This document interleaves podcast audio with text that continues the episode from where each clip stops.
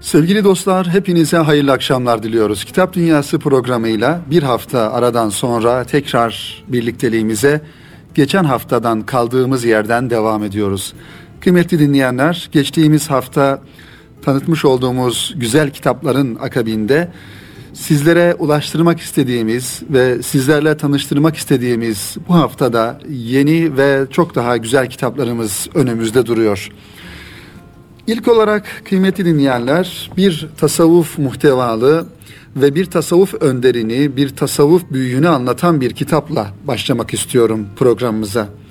Bu kitabın e, yazarı Abdülcebbar Kavak Hoca ve Nizamiye Akademi yayınlarından bir akademik çalışma neticesinde ortaya çıkmış ve Mevlana Halidi Nakşibendi ve Halidilik ismini taşıyor.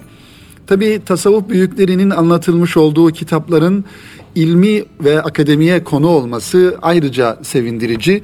Zira tasavvufun bu şekilde anlatılmış olması ve ilmi tarafıyla da günümüze kadar sunulmuş olması bu anlamda e, önemli bir gelişme olarak değerlendirilmesi lazım. Halid-i Bağdadi'nin önderliğinde kurulan Halidilik tarikatı klasik tarikat anlayışının dışına çıkarak toplumu dönüştüren bir aktör haline gelmişti. Kıymetli dinleyenler, özellikle Nakşi silsilesi içerisinde baktığımızda ve kaynaklardan da okuduğumuz kadarıyla bazı Allah dostları ve bu tarikat büyüklerinin yaşamış olduğu dönemde ve sonraki dönemlere bırakmış olduğu izleri, izlerin daha fazla olduğunu, etkilerinin daha fazla olduğunu görüyoruz. Bunlardan İmam Rabbani Hazretleri işte mektubatıyla bırakmış olduğu tesirler ve tasavvufun birçok prensibini, temel prensiplerini oluşturmasıyla bırakmış olduğu izler onun yaşamış olduğu dönemde ve sonraki dönemlerde de büyük etkiler bıraktığını gösteriyor. Ve Muhammed Bahuddin Nakşibend zaten Nakşibendi tarikatının bir yönüyle kurucusu ve isminin de kendisinden alınmış olduğu bir Allah dostu.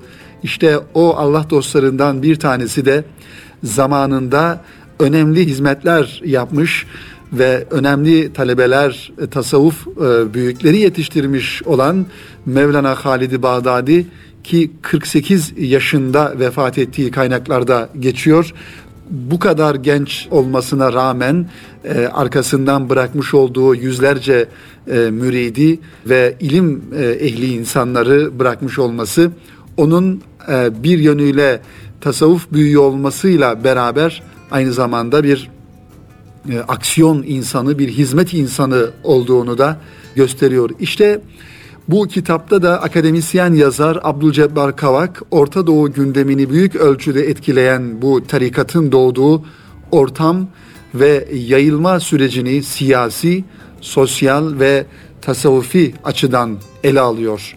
Bu kitapta Mevlana Halid Bağdadi'yi anlatmış olduğu bu kitapta. Kıymetli dostlar Mevlana Halidi Bağdadi gibi yaşadığı çağda sadece tasavvuf alanında değil, az önce ifade ettiğimiz üzere siyasi, toplumsal ve kültürel alanlarda da önemli etkileri olmuş alim bir şahsiyet hakkında gerçekçi ve tutarlı bir değerlendirmenin yapılabilmesi için her şeyden önce onun ilmi ve tasavvufi hayatıyla düşünce dünyasının aydınlatılması gerekmektedir. Bu konuda hazırlanmış en kapsamlı çalışmalardan biri belki sayılabilecek olan bu eser Abdülcebbar Kavak'ın Nizamiye Akademisi yayınlarından çıkan Mevlana Halidi Nakşibendi ve Halidilik isimli kitabını sayabiliriz. Nizamiye Akademisi yayınlarından çıkan bu kitap elbette ki e, önemli ve bu anlamda çıkmış olan e, tasavvufi anlamda akademik çalışmalara ilave olarak çıkmış olan güzel bir kitap. Mevlana Halidi'nin kendi eserleriyle hakkında yapılan çalışmalar ve Osmanlı devlet arşivlerinde yapılan e, bulunan vesikalar onun hayatı hakkında e, bize önemli ölçüde bilgiler sunmakta.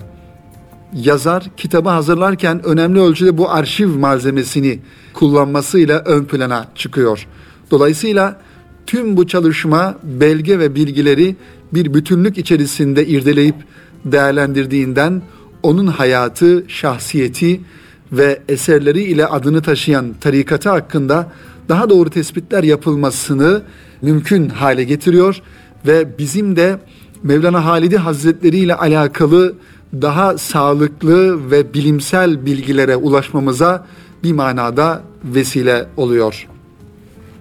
Abdülcebbar Kavak'a göre Mevlana Halit ve onun takipçileri olan Halidiler 19. asrın ilk çeyreğinden itibaren Orta Doğu'nun birçok bölgesinde yaşanan toplumsal sorunlara getirdikleri çözüm önerileriyle halkın takdirini kazanmışlardı.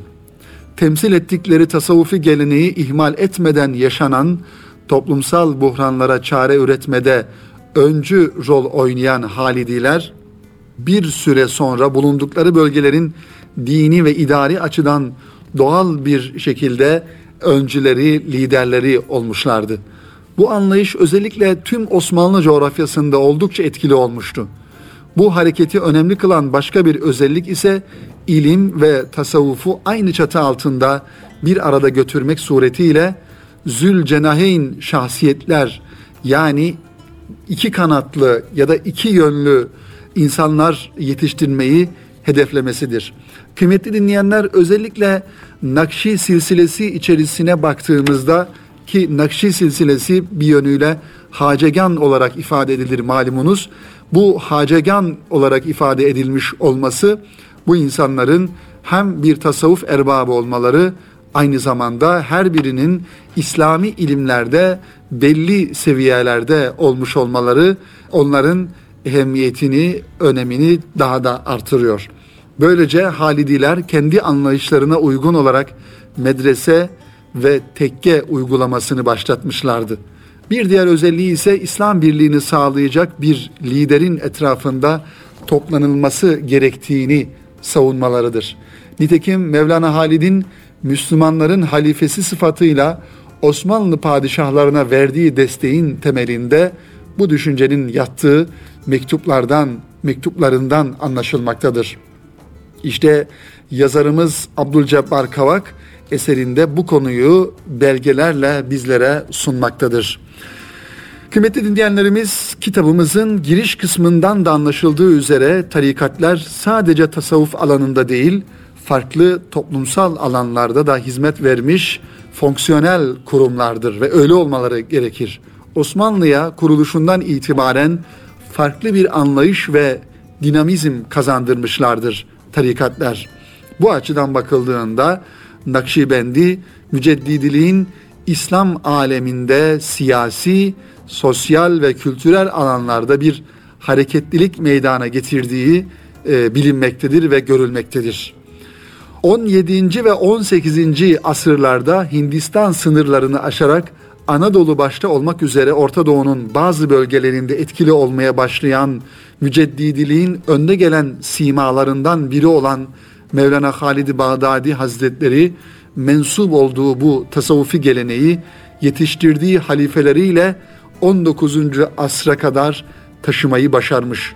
Hatta günümüzde dahi bu sünni ve nakşi geleneğe yaslanan anlayış hala akislerini devam ettirmekte ve bunun izlerini, tesirlerini görmekteyiz. İşte bütün bu konularla ilgili kıymetli kitap dostları daha tafsilatlı ve daha düzenli bilgilerin içinde barındırdığı, e, muhtevasında bulundurduğu kitap Abdülcebbar Kavak Hoca'nın Nizamiye Akademi yayınlarından çıkan Mevlana Halidi Nakşibendi ve Halidilik kitabı ilgili kardeşlerimizin okuyacağı, okuması gereken bir kitap. Kıymetli dinleyenlerimiz şunu bir parantez açarak da e, ifade edelim.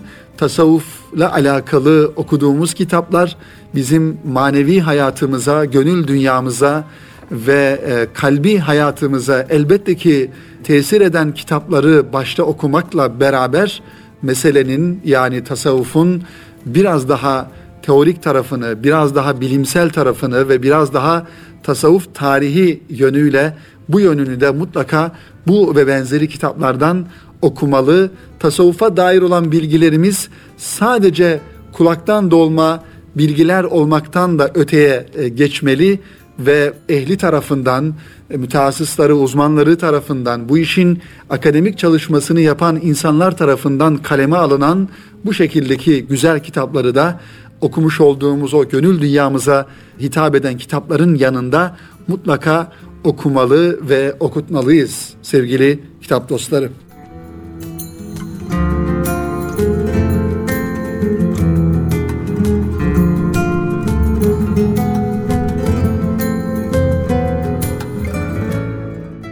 Efendim bu kitabı bu şekilde sizlere tanıtıp aktardıktan sonra bir başka kitabımıza inşallah hep beraber geçelim. Bu kitapta farklı bir özellik arz ediyor. Zaman zaman programlarımızda değindiğimiz bendenizin ehemmiyet verdiği ve yakın tarihimizdeki düşünce dünyası ile bizleri etkileyen zamanımızdaki gençliği, genç nesli etkileyen ve fikir e, anlamında bizlere bir istikamet veren insanları, şahsiyetleri, gerek onlarla ilgili yazılan kitaplar, gerek onların hayatlarıyla röportajlar yapılmış, kendileri röportajlar yapılmış olan kitapları sizlere aktarmaya, tanıtmaya burada gayret e, gösteriyoruz kıymetli dinleyenler. İşte o öncü şahsiyetlerden bir tanesi de önemli bir fikir adamı olan Osman Yüksel Serden geçti. Osman Yüksel Serden geçti kıymetli dinleyenlerimiz Cumhuriyet döneminin özellikle 1960'lı 70'li yıllarına damgasını vurmuş fedakar ve e, çilekeş bir fikir insanı. Necip Fazıl Üstad'ın yakın dostlarından bir tanesi olan Osman Yüksel Serden geçti. Kendi kitapları ve kendisiyle ilgili yazılan kitaplarla günümüze kadar sesini, soluğunu e, duyurabilmiş e, önemli öncülerden, insanlardan bir tanesi. İşte Mihrabat yayın evinden çıkan 2016 yılında 288 sayfadan oluşan ve Abdurrahim Balcıoğlu'nun hazırlamış olduğu Osman Yüksel Serdengeçti ismini taşıyan bir kitaptan kısaca inşallah sizlere bahsetmeye çalışacağım. Abdurrahim Balcıoğlu'nun yazdığı Osman Yüksel Serdengeçti biyografisi fikir ve kültür adamı Serdengeçti'nin zorlu hayatını günümüz okurlarıyla buluşturuyor. Şair yazar Serdengeçti'nin hapishane ve dergicilik gibi farklı yönleri arkadaşlarının görüşlerini de bu kitapta bulabiliyoruz. Son yıllarda gündeme gelen önemli fikir, sanat ve kültür adamlarından biri de şüphesiz ki Osman Yüksel Serdengeçti'dir. Efsane adam Osman Yüksel hayatı, düşünceleri, çileleri ve binbir zorlukla yayımladığı Serdengeçti mecmuası ile Türkiye'nin en çok sevilen ve saygıyla hatırlanan simalarından biridir diyebiliriz. Tabii onun yaygınlaşan ve birer zeka ürünü olan nükteleri de elbette onu anarken, onu e, anlatırken göz ardı edemeyeceğimiz önemli bir yönü. Babali'de yeni kurulan yayın evlerinden Mihrabat ilk kitapları arasında Osman Yüksel Serdengeçti biyografisini okuyucularına sundu.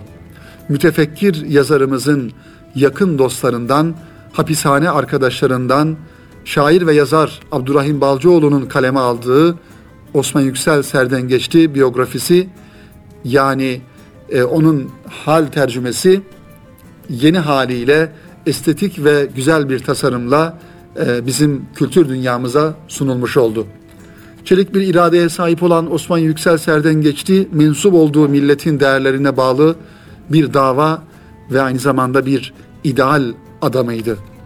Yüreği Türkiye sevdasıyla dolu. Memleket evlatlarının iyi yetişmesi için ömrünü harcayan bir dava insanı. Onların birer fazilet, ahlak ve edep numunesi olması için genç neslin bu manada yetişmesi için hayatının sonuna kadar gayret gösterdi. Osman Yüksel Serden geçti. Düşündü, okudu, yazdı ve eser verdi. Torosların bu hırçın ve inançlı adamı kalemini hak ve hakikat yolunda kullandı. Mazlumların ve mağdurların hep yanında oldu. Feleğin türlü çemberinden geçen mebusluktan mahpusluğa kadar birçok yolu yürüyen, ikbali de gören, zindanlarda da çürütülen Osman Yüksel, milli ve manevi değerlerimize her zaman heyecanla sahip çıkmış bir irfan abidesiydi. Hayatın türlü sıkıntılarına pervasıca göğüs geren, derviş ve çelebi kişiliğiyle büyük bir hayran kitlesi uyandıran, şiirleri ve nesilleriyle gönüllerde taht kuran Osman Yüksel Serdengeçti, zorlu, çileli ve kutlu bir hayatı yaşadıktan sonra elbette ki her fani gibi Hakk'a yürüdü. Serdengeçti'nin fikirdaşı ve gönüldaşı merhum Abdurrahim Balcıoğlu kaleme aldığı Osman Yüksel Serdengeçti kitabında hayatında geniş şekilde yer alan bu kalem kahramanı ile tanışmasının ilginç hikayesini anlatıyor bizlere. Akıcı bir üslup ile sürüp giden kitapta okuyucuyu bazen çekilen çilelerle hüzünlendiriyor, bazen de aktardığı nüktelerle tebessüm ettiriyor. Serdengeçti'nin geniş bir şekilde hayatının anlatıldığı eserde yazarın gazete ve dergilerdeki önemli yazılarından seçmeler, bilhassa mücadele yazıları, unutulmayacak ilginç hatıralar, mahkeme müdafaları ve mektupları da yer alıyor. Kitabın sonunda serdengeçliği yakından tanıyan yazarların vefatından sonra kaleme aldıkları yazılar dikkatimizi çekiyor. Osman Yüksel Serdengeçli bir devrin adamıdır. Cumhuriyet dönemi Türkiye'sinin renkli ve mücadeleci bir fikir insanı.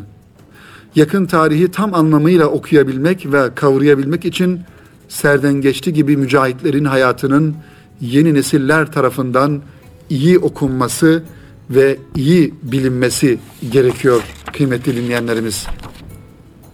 İşte bu yönüyle baktığımızda Serdengeçti gibi yakın tarihimize iz bırakmış. Şöyle isimlerini de kısaca ifade edelim burada.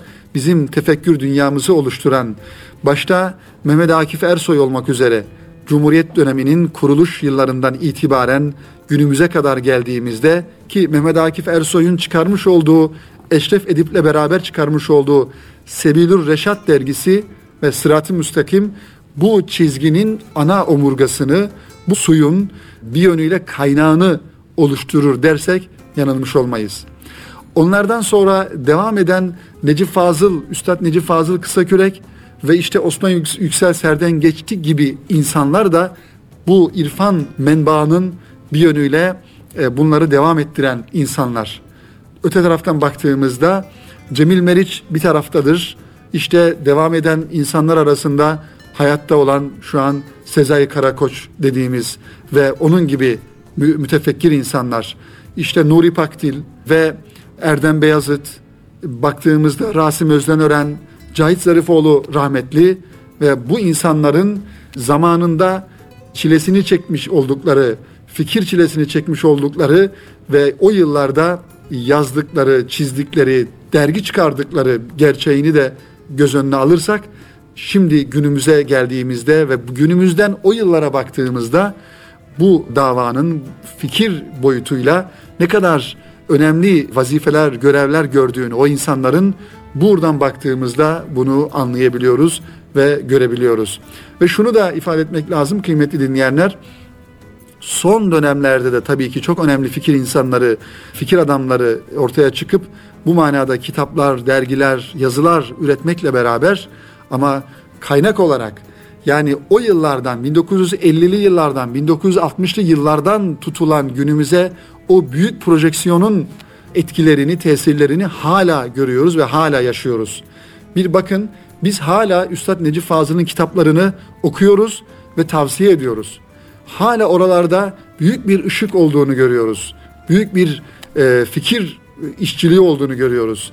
Bir taraftan Sezai Karakoç'un o yıllarda yazmış olduğu ve hala günümüze kadar devam eden ve herkesin okumasını tavsiye ettiğimiz kitapları bir kültür mirası olarak önümüzde duruyor.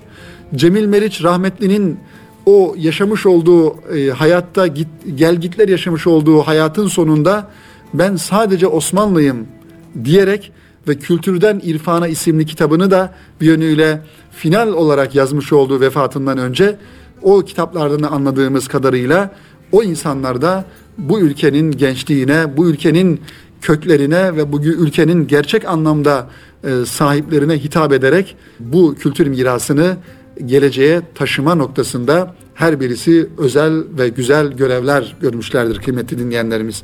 O yüzden bu damar devam ediyor ve bu damarın e, devam ettiren fikir insanlarının, fikir e, adamlarının da kitaplarını bir yönüyle her zaman olduğu gibi okumalı, okutmalı ve gelecek nesillere e, taşımalı diye düşünüyoruz kıymetli kitap dostları.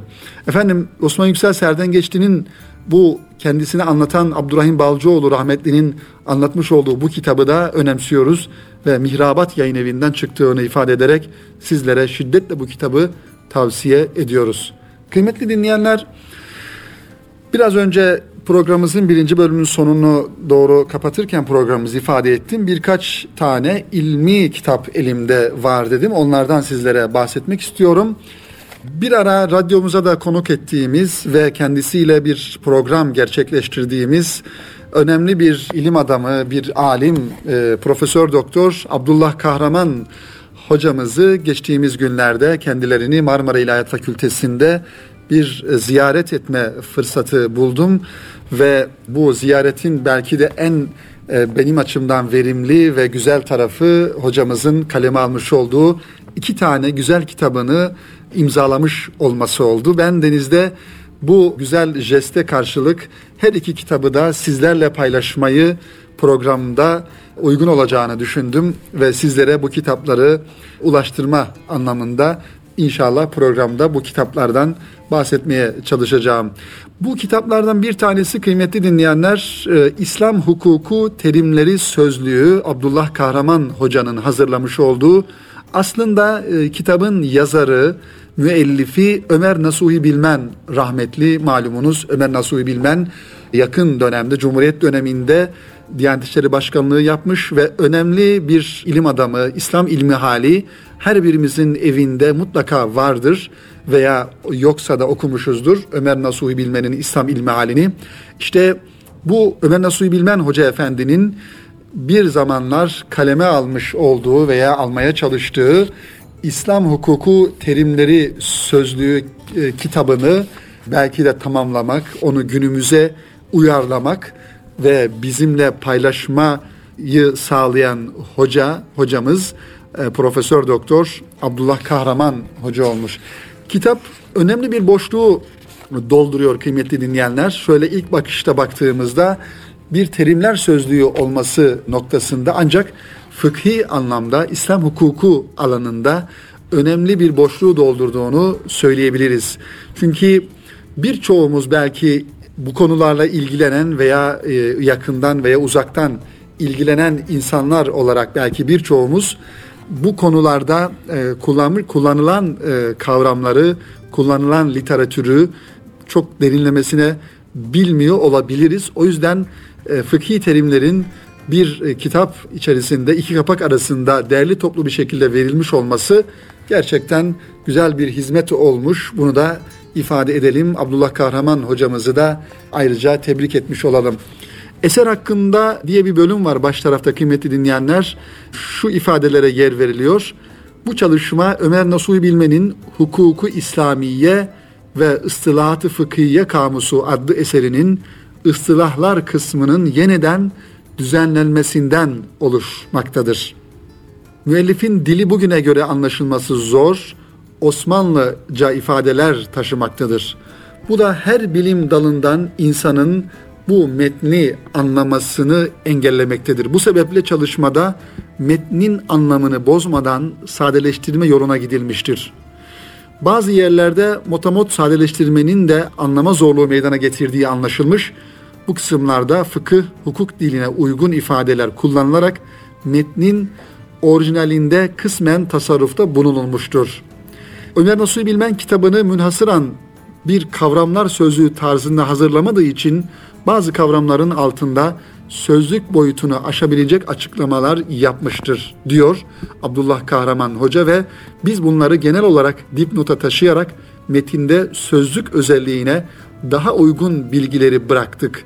Dolayısıyla dipnotlarda bu tür bilgileri e, okuyucunun bulması daha kolay olmuş oldu diyor kitabıyla alakalı bilgi verirken kitap bir ders kitabı e, formatında daha doğrusu boyutunda kıymetli dinleyenler ve 223 sayfadan oluşuyor. Bir sözlük olması hasebiyle alfabetik sıraya göre fıkhi e, terimler ve bu fıkhi terimlerinde açıklamaları baş taraflarda görüyoruz. E, tabii ki e, burada şöyle bir e, ifade daha doğrusu bir parantez açarak şunu da ifade edelim kıymetli dinleyenler. İslam hukuku literatüründe ıstılah çalışmaları yapan İslam alimlerinin de kısa hayat hikayelerini, biyografilerini burada görüyoruz. Bu manada çalışma yapmış insanların yapmış olduğu çalışmalar ve kendileriyle alakalı bilgilerde kitabımızın baş tarafında yerini almış. İfade ettiğimiz gibi özellikle İslam hukuku alanında, İslam fıkı alanında çalışmalar yapan, bu alana ilgi duyan insanların mutlaka kütüphanelerinde bulunup bulunması gereken bir e, sözlük ve e, İslam hukuku terimlerini en güzel şekilde burada görmüş olacaklar. Abdullah Kahraman hocanın kaleme almış olduğu, e, hazırlamış olduğu daha doğrusu Ömer Nasuhi Bilmen'in e, müellifi olduğu İslam hukuku terimleri sözlüğü de yine Nizamiye Akademi yayınlarından çıkan güzel kitaplardan bir tanesi sevgili kitap dostları.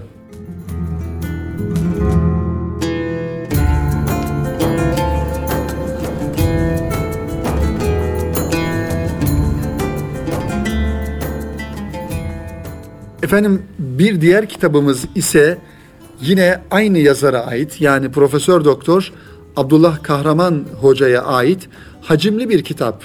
Bir emek ürünü ve bir gayret ürünü. Bir gayretin neticesinde ortaya çıktığı her halinden belli fıkıh usulü ismini taşıyor. Giriş, deliller, hükümler, hüküm çıkarma yöntemleri.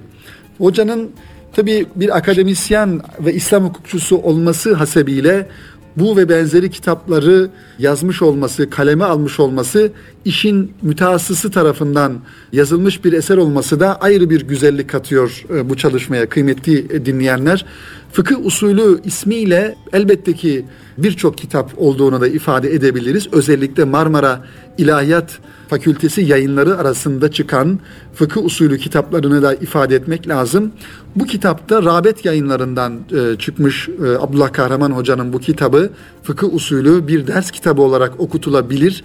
Fıkhın, İslam hukukunun öğrenme usullerini bizlere anlatan bu kitaba baktığımızda şöyle kısa bir e, kaç satır var arka kapak yazısına baktığımızda kıymetli dinleyenlerimiz fıkıh usulü umumi ifadesiyle doğru anlaşılması için İslam hukukçuları tarafından geliştirilmiş bir metodoloji ilmidir. Bu metot kullanılarak dini metinler yani Kur'an ve sünnet nasları tetkik edilirse daha doğru, tutarlı ve isabetli neticeler elde edilebilir.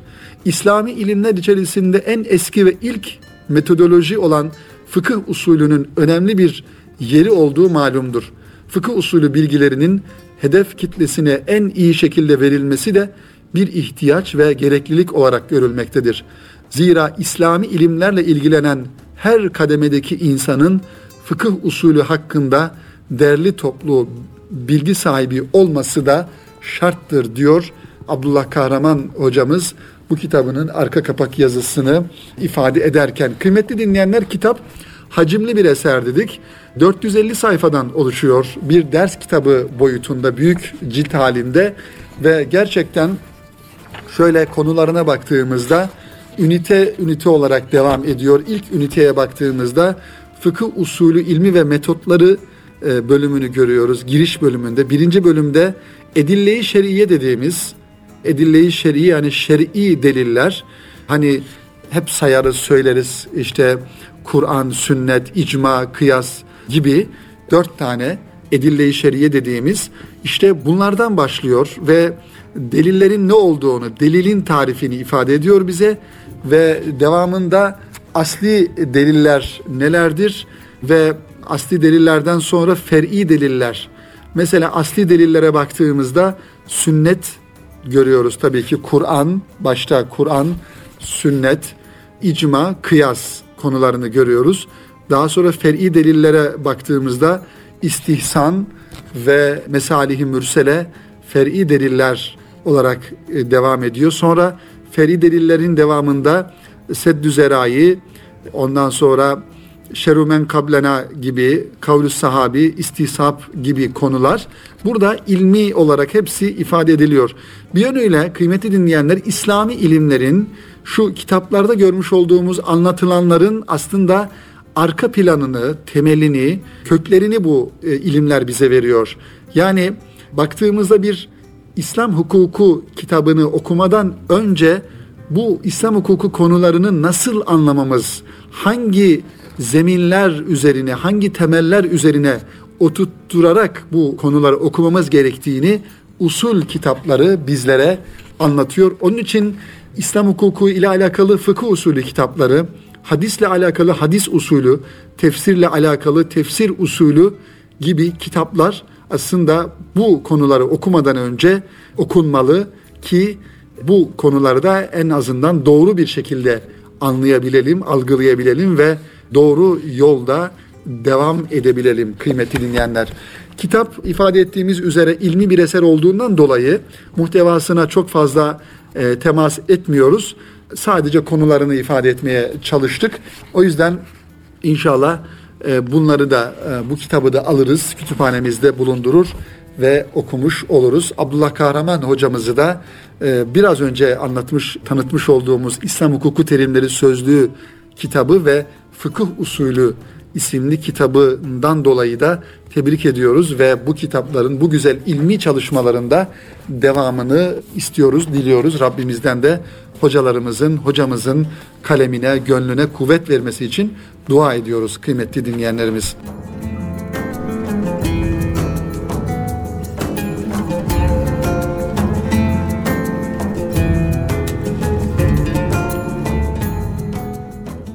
Efendim bu haftalık e, bu kadarla yetinelim diye arzu ediyoruz. Önümüzde birkaç kitabımız daha var. İnşallah onları da önümüzdeki hafta sizlere aktarmaya, tanıtmaya e, çalışacağız. Erkam Radyomuzda Kitap Dünyası programında tanıtmış olduğumuz kitapların inşallah sizlerin, bizlerin ve kitapla ilgili olan herkesin kitap dünyasına olumlu anlamda tesirler bırakacağını ümit ediyoruz. Önümüzdeki hafta yine cumartesi günü saat 17'de Gönüllerimizin frekansı Erkam Radyo'da buluşmak ümidiyle hepinizi Rabbime emanet ediyorum. Hayırlı akşamlar diliyorum efendim.